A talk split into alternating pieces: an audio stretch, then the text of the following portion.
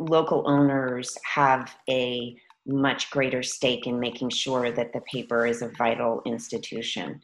Out of town ownership over the years has shown that profits are more important than the journalism. The economics of newspaper publishing has shifted dramatically in the last 20 years. Many legacy newspapers have folded, some are clinging for their lives, while others are finding new ways to sustain themselves so they can continue serving their communities. I'm Michael O'Connell. This is It's All Journalism. In recent months, two local foundations, a former Baltimore County executive, and a News Guild chapter have been trying to put together a bid to buy the Baltimore Sun from Tribune Publishing. Today, we're going to be talking about what this means for one newspaper, the journalists who work there, and the community the paper serves. Liz Bowie is an education reporter for the Baltimore Sun. She's also a member of the Washington Baltimore News Guild. And Matt Gallagher is president of the Goldseker Foundation, one of the Baltimore nonprofits looking to purchase the Sun. Welcome to the podcast, Liz and Matt. Hi. Glad to be here. So, f- first of all, could you sort of describe the, the current state of the Baltimore Sun? The Baltimore Sun newsroom is now fairly small. We've had a lot of attrition over the years, and we're now down to about 83 journalists in the newsroom.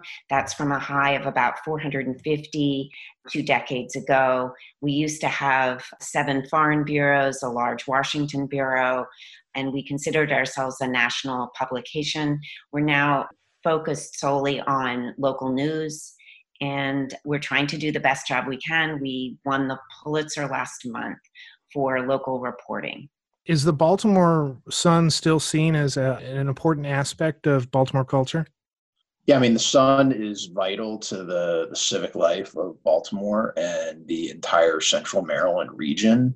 You know, as Liz alluded to, it was just recognized with the Pulitzer Prize win a few weeks ago it really is part of the fabric of this great city and it's an institution that's uh, you know incredibly important to save right now so could you sort of describe the players who are involved in trying to purchase the sun i mean right now the the sun is part of tribune publishing and tribune publishing a few months ago a hedge fund out of new york called Alden Capital acquired a one-third stake in the tribune company and is poised to take a controlling interest in Tribune Company at the end of June.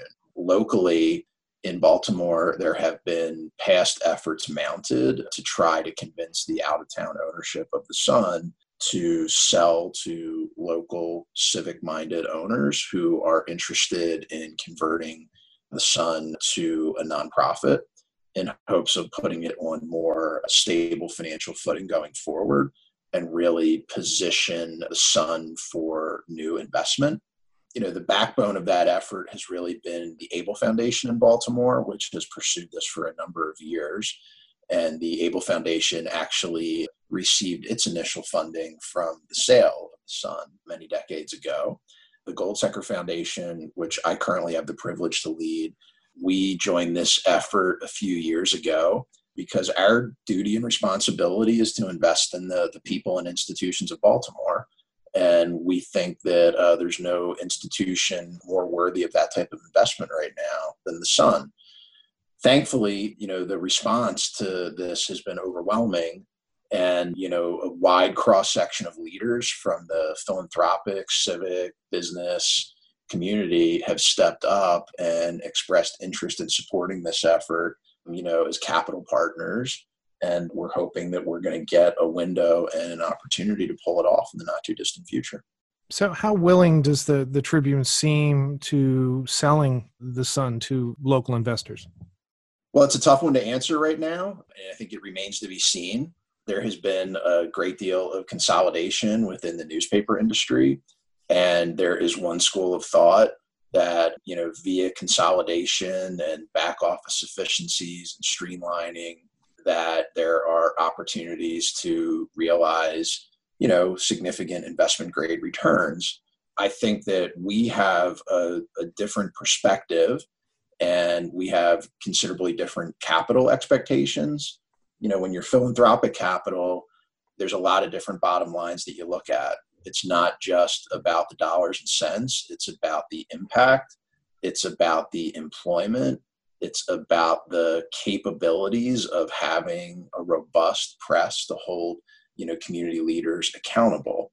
So when you operate a foundation, you have a very different perspective on returns and very different expectations. And our belief is that with what a good, strong, robust, vibrant newspaper, that it's probably better served by having different capital return expectations than a hedge fund or a publicly traded company. And that's why you know the hope is is that we can restore local ownership that we can put the sun on a stable path going forward so it can do what it does best which is cover what happens in baltimore and our region. Why is it important to have local ownership of the paper i think it's important because from a journalist perspective because local owners have a much greater stake in making sure that the paper is a vital institution. I think out of town ownership over the years has shown that profits are more important than the journalism. As a journalist, I've seen time and again the company refusing to give raises to the majority of staff anybody who is at the top of the scale has not even been given a cost of living increase in seven years. There's the young reporters do get step increases for the first six years they're at the paper, but those have been, you know, hard for the company to justify, they say. And therefore, they want the union to get rid of those step increases so they can keep wages low. I also think that there will be a much stronger sense of community if there's lo- local ownership in the paper.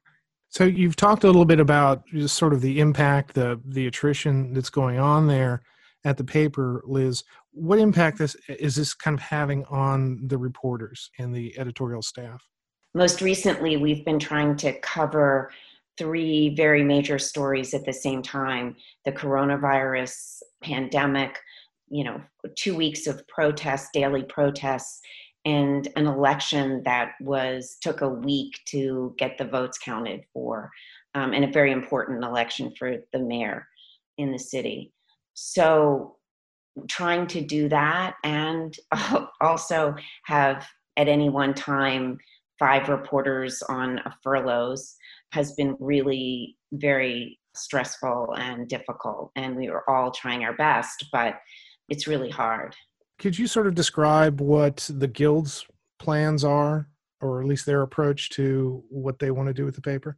I think the News Guild began coordinating or talking to the investors, the foundations, and people interested in buying the paper because we felt that perhaps if we helped them, we might be in a better place to get the paper away from Tribune.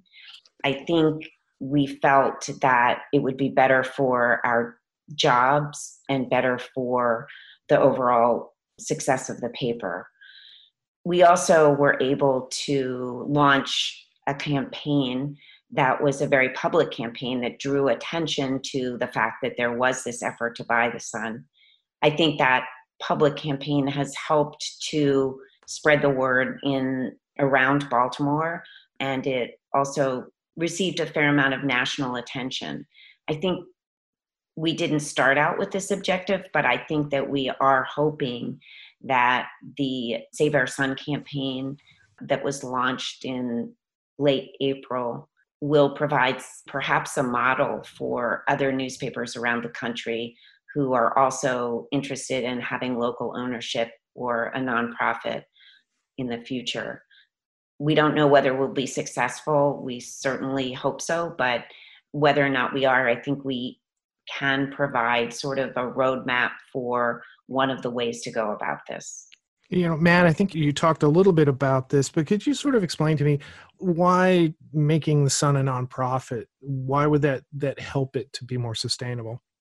Well, in the it's a very challenging media landscape right now that has, um, you know, while there's been consolidation among media companies, there are a lot of different channels and a lot of different ways that people receive their news right now. If you are an investor, if you're a publicly traded company, or if you're a hedge fund, and you look at an asset like the sun, you know, unfortunately, the the route to generating returns has typically involved, you know, consolidation, cost savings, and cost containment, and diminishing the extent of the coverage and the capabilities of these types of organizations.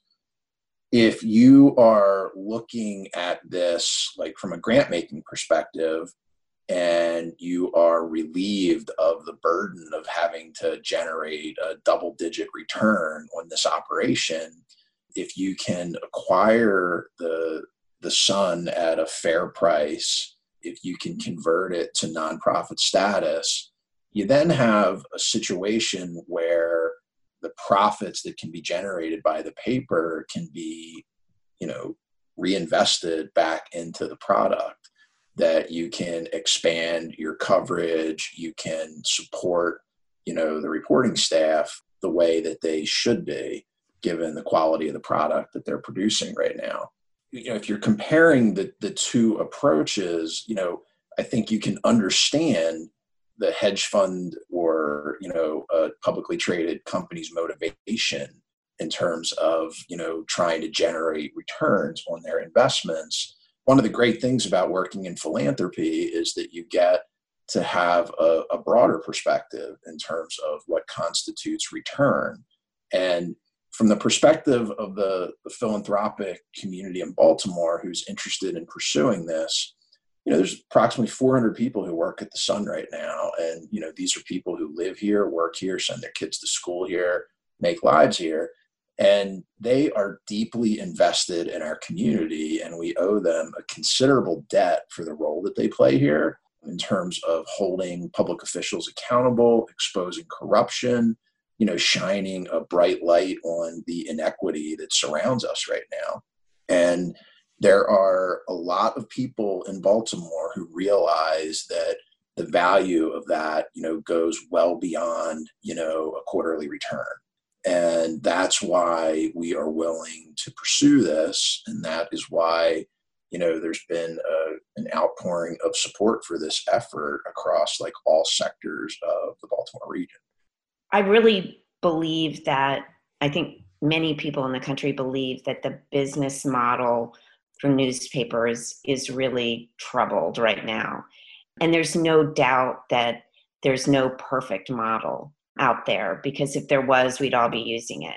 So I think we understand very well that if the paper is purchased by local owners and turns in, and turned into a nonprofit, there'll have to be some experimentation in how to bring in revenue. We're going to have to try new things. Some of them will fail, some of them will be successful, hopefully. But I think local ownership will be willing to make some of those investments in experiments you know? Will it be that we get foundation support for some of our reporting? Will it be that we get more revenues from google and facebook? Will it be another model that i haven't thought of or no one's thought of?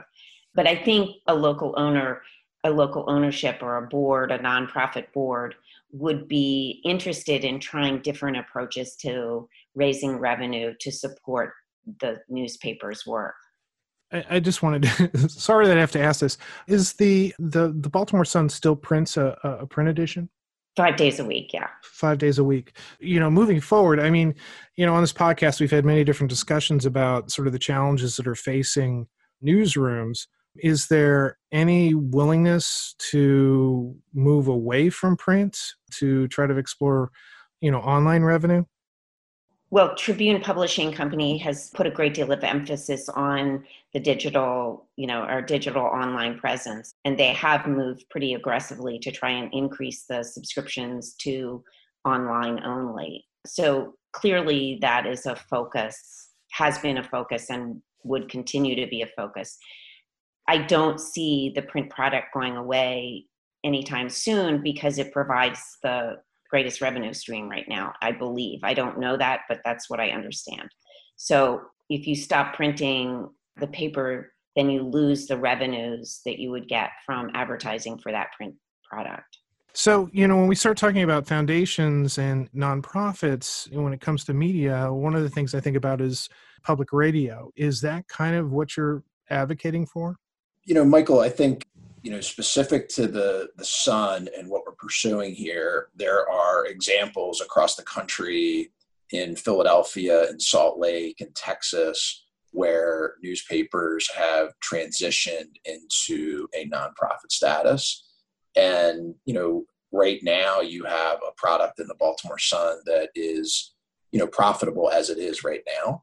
So, you know, being able to redirect those profits back into the organization, you know, we think would kind of, you know, help its sustainability going forward.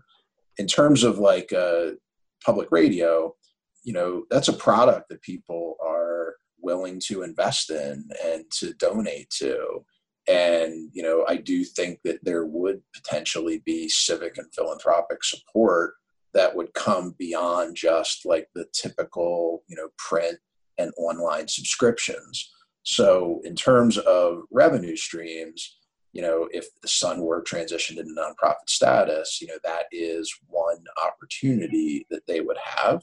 You know i just i do want to add you know on this nonprofit status from the foundation's perspective this is about saving the sun it's about saving jobs it's about having robust local journalism it's not about like an editorial point of view.